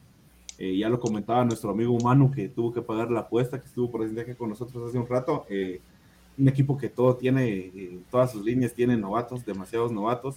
Es un proyecto que está en, en construcción y esperamos, eh, la verdad, que puedan llegar a consolidar ese proyecto, pero eh, esta semana sí se llevan el, el título de malos por la paliza que les brindó Nueva Inglaterra, que tampoco es como que un super equipo, ¿va? pero los, los apalearon 54 a 13. Entonces, los Jets de Nueva York, los malos. Y pasamos al último, que es el feo. Eh, no podía ser más. Bueno, hay cebras feas siempre todas las semanas, pero ya dijimos que ya no la íbamos a poner acá porque ya tres semanas estuvieron seguidas.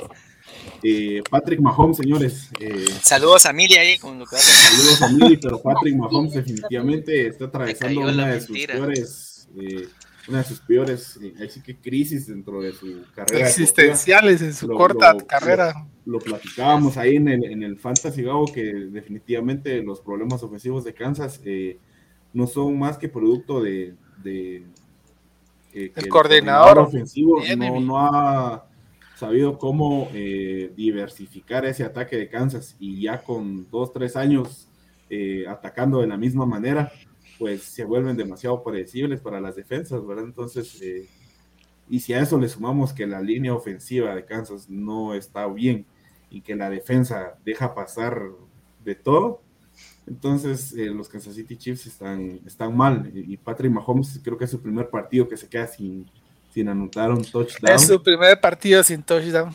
Imagínense eso. Entonces Bowl quedaron tampoco. 27-3 eh, los, los- Ah, de Super Bowl, sí, cierto.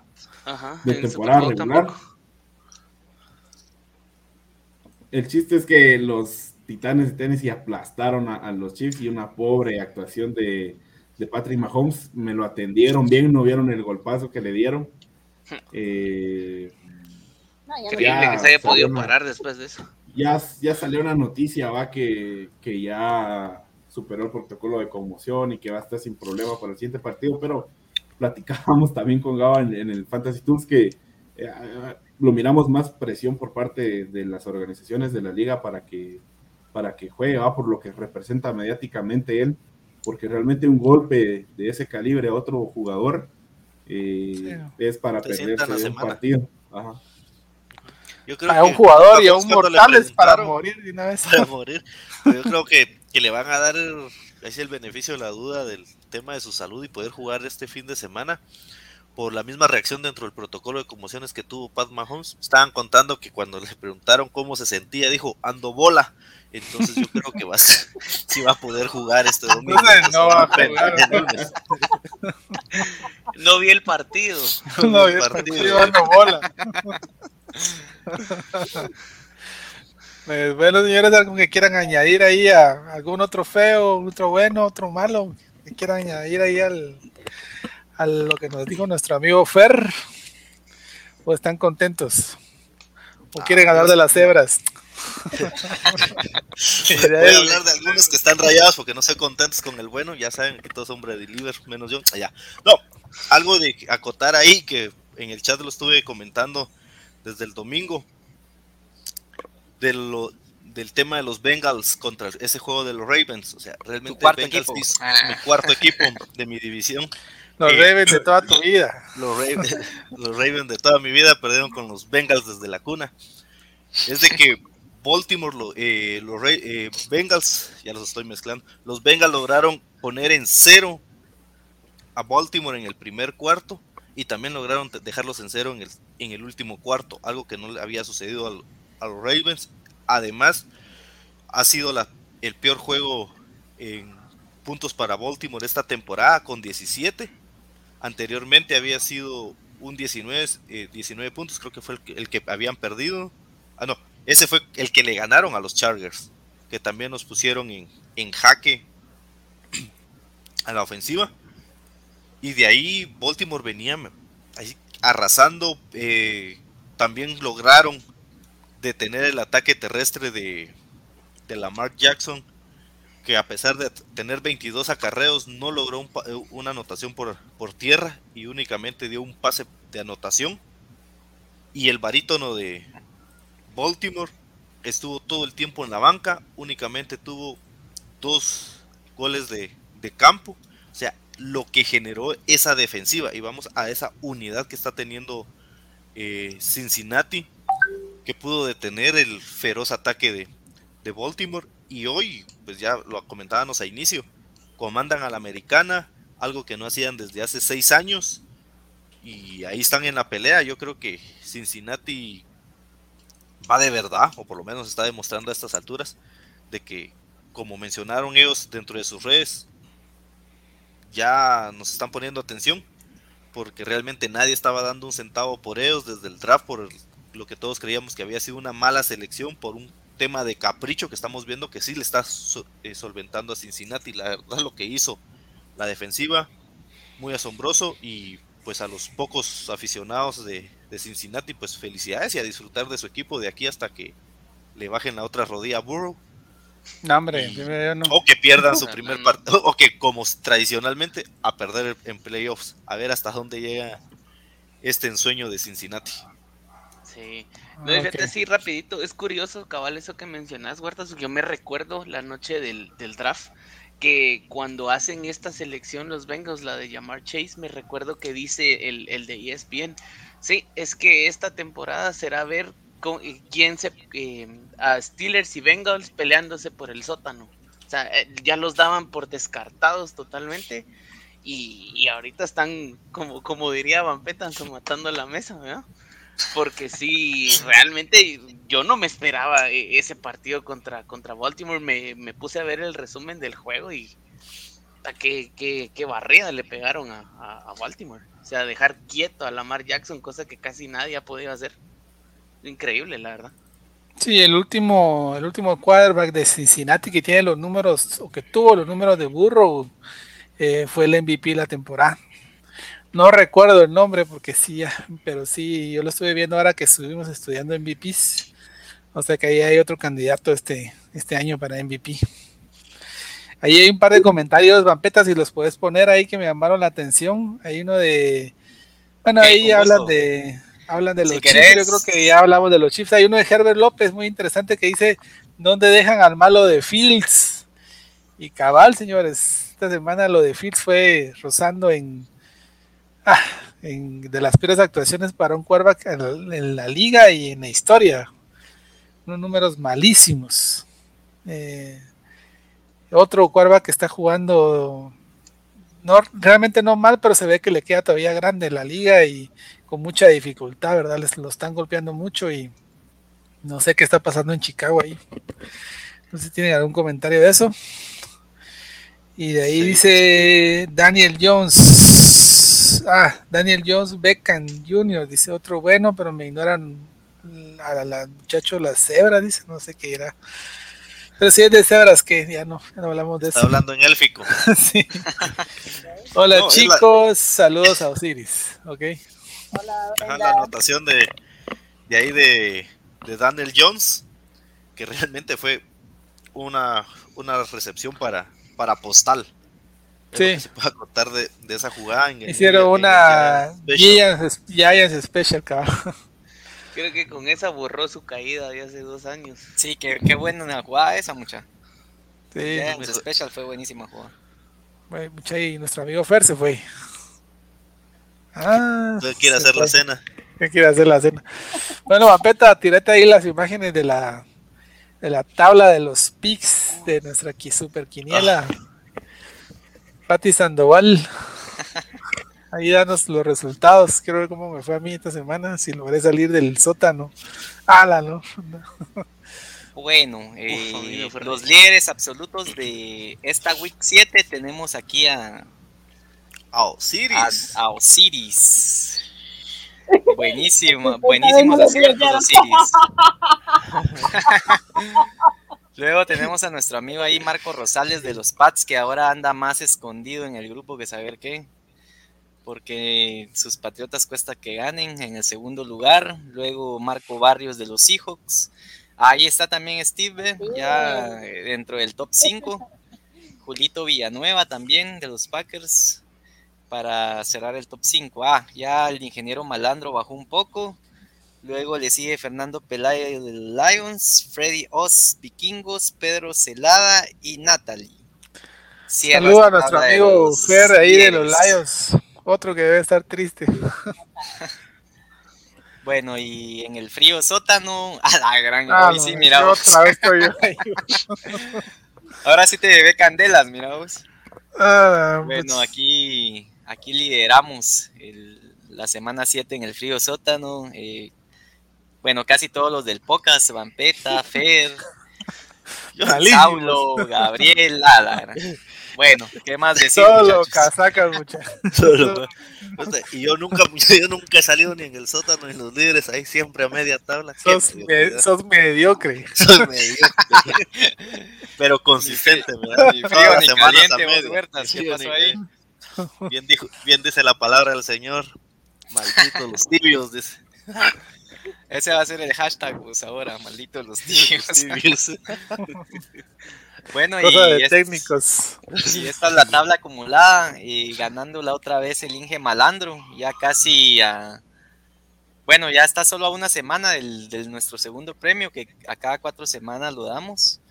Entonces lideran, lideran ahí el Inge Malandro, eh, Alejandro Donis, Carlos Rodríguez, Julio Villanueva y Marco Rosales. Ah, ahí todavía me metí, miren jóvenes, aunque tuve una mal semana, ahí voy. Ahí vas. Todavía no hay esperanza. Ahí va el malandro que igual no se va a llevar el póster de la foto de Fer en tanga. O sea, Alejandro Donis, Carlos Rodríguez y Villanueva están en esa gran lucha y Marco Rosales. o sea. A ver cómo les va. Les deseo suerte. Bueno, ahí. Por ahí, por ahí para- veía un comentario de Nata. Dale. Eh, Gabo, decía, eh, sí, cabal, que, no, que voté contra los, contra los de Seattle. Bendices tu alma, ¿verdad? Y, y Porque ganas. cabal, sí. Por eso está arriba, sí, Nata. Pero Cabal. Eso fue lo que hizo que la ganara. quiniela. Aquí siempre pendientes, dice mi amigo Marco. Ah, ya apareció. Saludos no aparece en el Marco. WhatsApp, pero aparece aquí. Y lástima que se nos fue Fer, pero dice Axel Blanco, Fer y Vampeta que van a apostar para el jueves. Dice, o Fer no confía en su quarterback. Se fue corriendo, vos, porque Davante dice que tiene COVID y tiene miedo. Seguramente. No, ya, ya, ya te- les comento que ya apostamos que eh, si ganan los Cards, pues él se pone la de Kyler Murray y si ganan los, los eh, Packers, pues yo me pongo la de la del pecho frío. Se me Sí. va a congelar el pecho y se me va a desinflar, hombre. Eh, hablando de eso de las, de las camisolas, no sé si vieron ahí la transmisión de los hermanos Manning, que Peyton Sí. tenía puesta la camisola de Ole Miss. De Ole Miss, también por una apuesta. Una apuesta contra Tennessee que perdieron los Volunteers y le tocó ponerse la camisola. Eh, estuvo bien chistosa la transmisión. Si tienen chance de ver los highlights, muy buenos. En un momento salió Brady hablando con ellos. Eh, histórico lo que decían. Eh, casi irreal, ¿verdad? Cómo bromeaban ahí. Eh, se, lo, se lo recomiendo. ¿ah? Está saliendo bastante ahora en las páginas de, de la Lo, NFL. lo esa. inter- lo interesante de esa transmisión es de que el ESPN tiene su transmisión oficial y aparte tiene la de los Manning, ¿verdad? Para que vos Sí. te des un tu relax ahí escuchando. Porque realmente los Manning no están narrando nada, solo están O sea, lo, lo, lo menos que miras es el partido, ¿va? sino que te pones atención a todas las muladas que hablan. Sí, ¿va? Pero desde es el muy momento bueno. que salieron con Brady, olvídate, ¿quién iba a ver peor ese partido tan malo? va? Todo el mundo estaba escuchando lo que decían ellos. Pues bueno, señores. Estamos a nivel de comentarios de profesionales. ¿eh? Casi, casi llegamos. Vamos a inaugurar esta semana. Bueno, ya esta semana estamos, eh, como les decía, entrando a lo que es la mitad de la temporada. Vamos a tener algunos análisis ahí las próximas dos semanas que estamos preparando, haciendo los primeros cortes. Y eh, la primera actividad que, vamos a tratar el día de hoy es el bote de la basura, ¿verdad? Ahí vamos a, cada integrante del podcast va a dar un equipo que según su perspectiva y sus análisis, pues ya va para el bote de la basura, fuera de competición esta semana. Eh, les voy a dar el micrófono uno por uno y, por favor que me digan rápidamente quién consideran que ya no, que ya está fuera de contienda y por qué. Y al final, en febrero, vamos a ver ahí si algún equipo logró salir del bote o se quedó como los, como aquel personaje del, del- de Toy Story, que el tenedor aquel que decía que era basura, metido en la basura. Entonces, Mampeta, ¿a quién, ¿a quién nominas en esta categoría de la bote de la basura? Voy a nominar a, a los Lions. Lamentablemente iniciamos Único El- equipo que no ha ganado. Lamentablemente iniciamos la temporada, eh, que ahí tenemos un nuestro compatri- eh, un mexicano en el WhatsApp, Paisano. eh, un paisano, eh, iniciamos todos con el hashtag todos somos Lions, ¿verdad? Pero poco a poco se nos fue cayendo esa motivación y creo que ese 07 ya, ya es irrecuperable. ¿o? Entonces los Lions al bote de la basura. Amigo Huertas, ¿a quién nominas? Bueno, mi nominado va a salir de entre mujeres y traiciones. Los Houston Texans, como desde la pretemporada lo habíamos anunciado, ya es, viven y han vivido esta temporada este año en el bote de la basura desde el que inició la telenovela más dramática de los últimos años. Simplemente la- el tema de victoria que tienen fue porque también se toparon con un equipo malo y un equipo que está pasando y pagando novates NFL. Y ahí van a estar nuestros queridísimos y apreciados telenoveleros de Houston. Eh, Osiris, tu nominado. Ah, los. eh, Delfines ¿Por de qué. Porque sí, me la quitaste de la lengua. No, que cuánta maldad, cuánta maldad. No, eh, Miami, la verdad, pues va 1 a 6, así que creo que. Ya en, todavía- ya en noviembre llega de Sean, hombre, y dice que los va a levantar. más abajo que los Jets, entonces creo que sí, Miami ya está. Ah, ok. Eh, amigo Vikingo, a la Totrix, ¿quién es tu nominado? Me, qui- me quitó la mía, que cabal que iba a, a decir Miami también. Todavía hay varias opciones. Hay, hay un montón, babos. Está Denver, No, por ejemplo. No, yo siento, eh, yo voy con Carolina. Carolina. Carolina, empezaron bien y se están desinflando de una manera pero horrible. Entonces, Carolina. Y bueno, Ahí te mío, pasaste trayendo a Broncos vos también. Sí. yo iba a decir es Carolina por no decir Broncos, Broncos. pero para que vean que no todavía tengo alguna esperanza, yo digo Jacksonville Jaguars. Yo creo que lo de los Jaguars también ya está fuera de competición. El partido que ganaron fue un chiripazo ahí y también no le veo mucha, mucho futuro a ese equipo este año. Entonces vamos a dejarlo aquí ya listo. Eh, al final lo vamos a revisar, pero es Miami, Texans, Lions, Panthers y Jaguars. Vamos a ver si alguno de esos equipos logra remontar al final de la temporada y meterse a la postemporada. Eh, no sé si tenés ahí ya la imagen de los próximos juegos, Vapeta, de semana 8. Eh, Técnico. Qué muy buena pregunta le lanzaste. ¿no? Muy buena pregunta. Muy buena pregunta. Excelente Bueno, pregunta, vos, Gabriel. Si querés adelantando, empezamos con uno de los mejores duelos, por lo menos más esperado de lo que es esta semana. Ese duelo de Aaron Rodgers contra los Cards, que al final va a ser así, ¿verdad? Aaron Rodgers contra los Cards.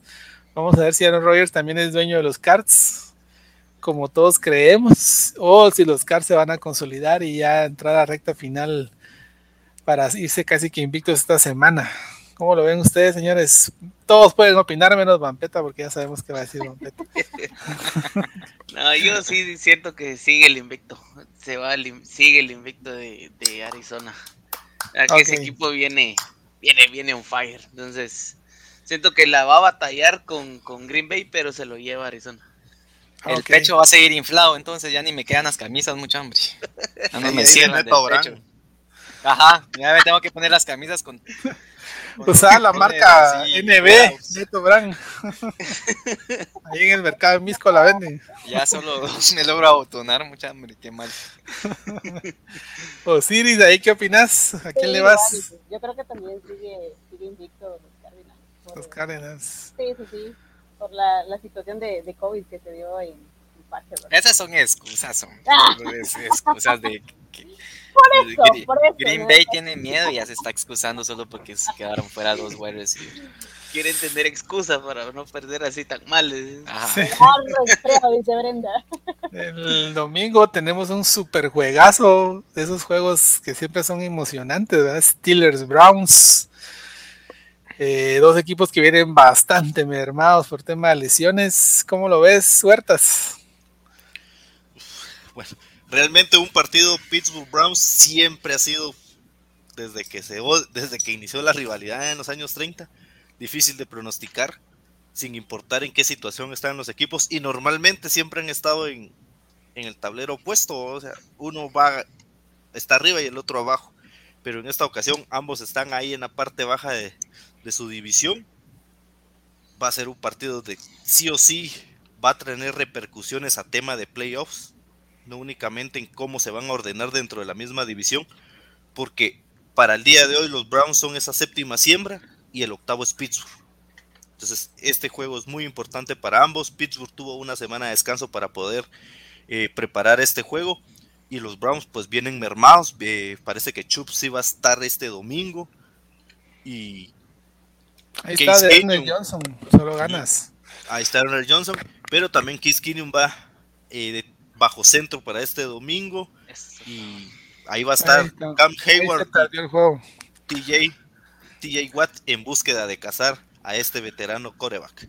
Realmente va a ser un buen juego, además de que Big Ben ha mantenido una paternidad completa en sus 17 años de carrera contra Cleveland, donde ha perdido cuatro juegos, tres en, en la perrera y el único que ha perdido en Hainesfield fue el del enero. Así que duro es, dura esa pérdida, Dura, la primera pérdida de, Big Ben en Hainesfield contra Cleveland y fue durísima. Entonces, eh, hay venganza, se viene venganza y. Y amiga Osiris, ¿cómo miras ese super velazo que tienen los hijos esta semana contra los Jaguars? Significa mantenerse o la caída total al barranco. Si pierden contra los Jaguars, es la debacle total. ¿Cómo lo Fíjate que, de, de, hecho, yo creo que hubieran el unido del, bueno, el malo, el feo y el super feo ajenos. La verdad es que, mira, si no, si no sacan este partido, híjole, si va, si va a costar bastante poder recuperarse en la división y no en la conferencia, olvídate. sí, yo creo que ya es para los hijos perder contra los Jaguars, es ya despedirse de, al bote de la basura la próxima semana. lamentablemente te duela. Y amigo Steve, ¿cómo miras el super duelo? Que ese sí va a ser un buen partido, Patriots Chargers. Se ve más balanceado el lado de los Chargers. ¿Cómo crees, que, cómo crees que le pueden ganar a ese equipo de los Chargers? Pues realmente siento yo que lo que puede funcionar es eh, lo que hicieron en el, en el juego que tuvieron con Baltimore que venían de ese partido contra Kansas y con Baltimore se vinieron abajo, pero fue porque presionaron a Herbert todo el partido. Todo el partido tuvo dos, tres encima Herbert que no lo, no lo dejaban moverse a placer en la bolsa y lanzar. Entonces siento yo que mantener esa presión y, siento yo de alguna manera que eh, se va a jugar mucho por eh, juego terrestre. Entonces pienso yo que de esa forma se puede llevar pero sí lo veo complicado ganarle a, a los Chargers. De que se puede, se puede, pero sí va a estar difícil. Sobre todo después de semana de bye, ¿verdad? Yo creo que los Chargers ya tuvieron un partido para reflexionar. eh, aprendieron que su defensa por tierra es una total porquería y tienen que, la tienen que reforzar de alguna manera y yo creo que por ahí va a estar la diferencia. Exacto. Entonces espero yo que este, este domingo sí podamos ver a, a Stevenson otra vez, porque realmente el, el, el Patojo corre, le, le pone ganas, saca esas yardas de, de, de pura fuerza bruta, por decirlo así. Entonces, A lo bruto. oh, cabal. Entonces, ojalá lo, lo podamos ver y aprovechar esa debilidad que tienen los Chargers en, en defensiva por tierra. Ok, bueno, y otro juego importante esta semana y es el del domingo por la noche, Cowboys Vikings, eh, duelo de pistoleros. Este va a ser un juego el de pases largos, jugadas grandes, eh, balanceado hacia los Cowboys, ¿verdad? Pero, ¿cómo lo ven ustedes? Va a ser digno de un Sunday night. Sí, yo considero, yo considero que va a ser un juegazo. Eh, los Vikings siempre, como, como decís vos, es, es un equipo muy vertical. Tienen muy buenos wide receivers y muy buen running back. Una prueba difícil para los Cowboys. Y si la logran superar, pues van encaminados a ese tan anhelado. Este es nuestro año. Creo que sería, creo que va a ser un buen partido y, y va a ser un buen parámetro para ver, para, para medir eh, a los Cowboys esta temporada. Los. Vikings ahí vienen, vienen de a poco y ya vienen dando buenos juegos. Yo también concuerdo con, con eso, que, que va a ser un buen juego, pero sí siento que, que eh, Dallas viene más consistente, por decirlo así. Siento que Minnesota ha fallado en pequeños detalles que les han costado Les cuesta mucho ganar, pero al final ganan así apretadísimo. ¿Y usted, Gabo, qué, qué piensa del, de su de recibir al Yo estoy, estoy un poco ilusionado porque por, por fin nos toca otro equipo malo. ya, vimos que contra los equipos malos somos buenos. eh, debe haber una victoria ahí, aunque eh, la defensa de Washington no está jugando nada bien. eh, al inicio de la temporada todos hablaban de que era el baluarte de ese equipo. Lastimosamente no reacciona. eh, Tyler eh, Heine, que pues es un quarterback novato al final, ¿verdad? Y tiene mu- mucha inexperiencia. Están perdiendo los partidos muy fácilmente. Pero los Broncos no se vinieron abajo, ¿verdad? Entonces estamos como en el mismo punto de inflexión, ¿verdad? De terminar de caer o ver si logramos todavía salir un poquito del hoyo. Yo sí creo que los Broncos pueden sacar ese juego. Eh, esperaría de que, por favor le dé el balón a, al backfield, ¿verdad? Que entre los dos eh, running back que no están jugando mal logren sacar yardas y mantener el equipo en por lo menos sacar a la defensa de- del campo, ¿verdad? Que vimos que la defensa pues con tanta lesión, aunque esta semana trajimos a un linebacker nuevo de que está jugando muy bien en los Rams, no tengo, no me acuerdo ahorita el nombre. Eh, es una defensa que está muy lastimada y, y estamos teniendo muchos problemas. Entonces eh, hay que verlo. Y primero Dios ya logramos el 4-4. Se viene Aunque sorpresa en Monday Night. Tampoco está tan... Sí, la defensa de Washington es malísima, pero te digo que estoy un poco ilusionado porque a los equipos malos sí les hemos logrado ganar. Realmente todas las, todas las derrotas han sido con equipos con, con números positivos y eh, por lo menos para mantenernos en la lucha, ¿verdad? Se vendrá sorpresa el Monday Night. Eh, Ahí es para que se haga grande los Chiefs, yo creo que no recuerdo desde, estaría de ver desde cuándo los Chiefs no le ganan a los, de los Giants no le ganan a los Chiefs, perdón. Esa es una de las puertas fáciles, diría el meme. Sí, es una de las puertas fáciles, sobre todo porque ya creemos muchos de que no va a jugar Mahomes, ¿verdad? Entonces, eh, No va, a estar va a estar emocionante que también los Giants, todo, todo el equipo, toda la ofensiva está lesionada, ¿verdad? Es un equipo que tiene mucho problema de lesión. Eh, yo creo que ya va a regresar, eh, ¿cómo se llama este chico? El running back, ya que ya jugó un poco, unos pocos snaps el domingo. eh. Ay, Edwards, Hiller. No, no, no, no. Barkley. No, de los Barclay, sí. Ah, sacó. Sí, ya, ya- aunque vimos que Booker está jugando bien, está haciendo un buen sustituto de, de Saquon Barkley. Yo creo que por ahí, sobre todo porque la defensa de Kansas no está parando nada, señores. Es una defensa de las más malas de la liga. Y ahí hay alguna posibilidad de que los Giants se puedan hacer grandes. ¿no? Y ahí también caería hasta el sótano. Hasta el sótano los Chiefs. Que también no sería malo, ¿verdad? La verdad es que ahorita, la verdad es que tanto en, en su división, ahorita sí necesitan de gigantes y de patriotas esta semana, la verdad. Sí. Y bueno, señores, yo creo que ahí estamos ya. Hemos tenido un programa bastante interesante. Hoy hubo de todo, apuestas, eh, Errores. malos, analistas malos. Esos técnicos. técnicos, Cosas de técnicos.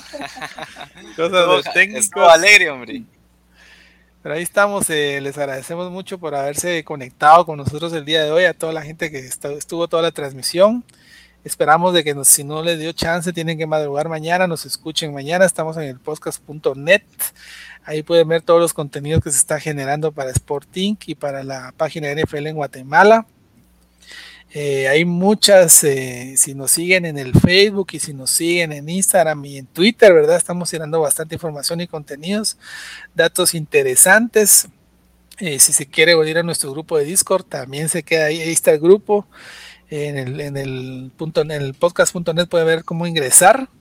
Eh, también nuestro viejo y confiable grupo de WhatsApp que arde todos los días. Si tienen tiempo de leer 300 mensajes por hora, pueden pedir su acceso. Es muy interesante. Eh, solo les recomendamos que por favor no hablen temas fuera de NFL. Y ahí se puede pasar divirtiendo y riéndose todo el día con mucho contenido e información más o menos buena, más tirada mala. Eh, y les agradecemos siempre habernos tenido la paciencia, ¿verdad? Y estamos trabajando para darles la mejor información y los comentarios, tal vez no más acertados, pero por lo menos más entretenidos. Eh, ahí los dejo, les dejo ahí la palabra a Steve, nuestro invitado, que se despida ahí, invitándolo cordialmente a que cuando quiera regresar a hablar de sus Pats, las puertas están abiertas dentro de unas 3, 4 semanas que vuelvan a ganar. Vamos a ver qué tal. No, pues igual, gracias como siempre por la oportunidad, el tiempo aquí, compartir con ustedes, hablar un poquito de NFL. Y a Manu, que ya no puedo seguir, pues buenísima onda. Me llega que haya cumplido su palabra como, como hombre y buen fanático. Y pues igual, muchas gracias por la oportunidad. Y ahí estamos siempre, ahí nos leemos los 350 mensajes por hora todos los días. todos los días. Osiris, gracias por tu apoyo. Ahí Osiris eh, nos apoya muchísimo con los flyers. Es la mente maestra del diseño del podcast y de Sport King. Eh, también tienes tu página, ¿verdad? Yo creo que sí la deberías de, de, mencionar porque también genera mucho contenido. A pesar de que Seattle este año no está jugando nada bien, eh, sí hay mucho contenido y cosas interesantes. Sí, gracias Gabriel. De igual manera, pues gracias a todos los que nos pudieron seguir. Y pues de igual manera para los que nos vayan a seguir escuchando, este, para los pocos fanáticos que quedan de Seattle. No, pero son los fanáticos de Seattle son de los mejores. Sí, exacto, cabal. Está la de página de, hueso de colorado. Exacto. Página de Instagram que es han.one.12. Ahí pueden encontrar un poco más de información, lesionados, este, situaciones ahí que, que han ocurrido después de, de, los encuentros que hemos tenido y para subirnos un poquito la moral. Ahí está, yo pensé que Vampeta no iba a poder poner eso. Ahorita lo iba a chingar. ya mejoró, ya mejoró. Ya, ya, ya. Ahí vamos a poner el hashtag cosas de técnicos, mira. Cosas dale, de dale, dale, técnicos. No, pero ya sabes, Osiris, muchas gracias y te esperamos aquí la próxima semana. Aunque no ganen los Seahawks, estás bienvenida. Puertas, Mapeta, despídanse del público. Buenas noches, bueno, jóvenes, y vamos por el 8-0. Antes de irme, Vampeta. Oh, Solo te muestro ah, Golpe bajo. Te vas, te vas a vengar, Vampeta, no te preocupes. Siempre hay, bueno. siempre hay una venganza. Pueden pasar 100 años, pero hay una venganza. Siempre habrá. En el deporte. Y ojalá siempre. sea este, esta temporada. Pittsburgh está atrás y este domingo vamos de cacería de perros y posiblemente a buscar. Los van a morder los perros este domingo. Ah, hombre, esos perros ganamos, señores. Está bien. Bueno, Buenas pues, noches, pues. bueno, que descansen. Que descansen. Gracias, feliz jóvenes. noche. Buenas noches. Este, adiós. Adiós.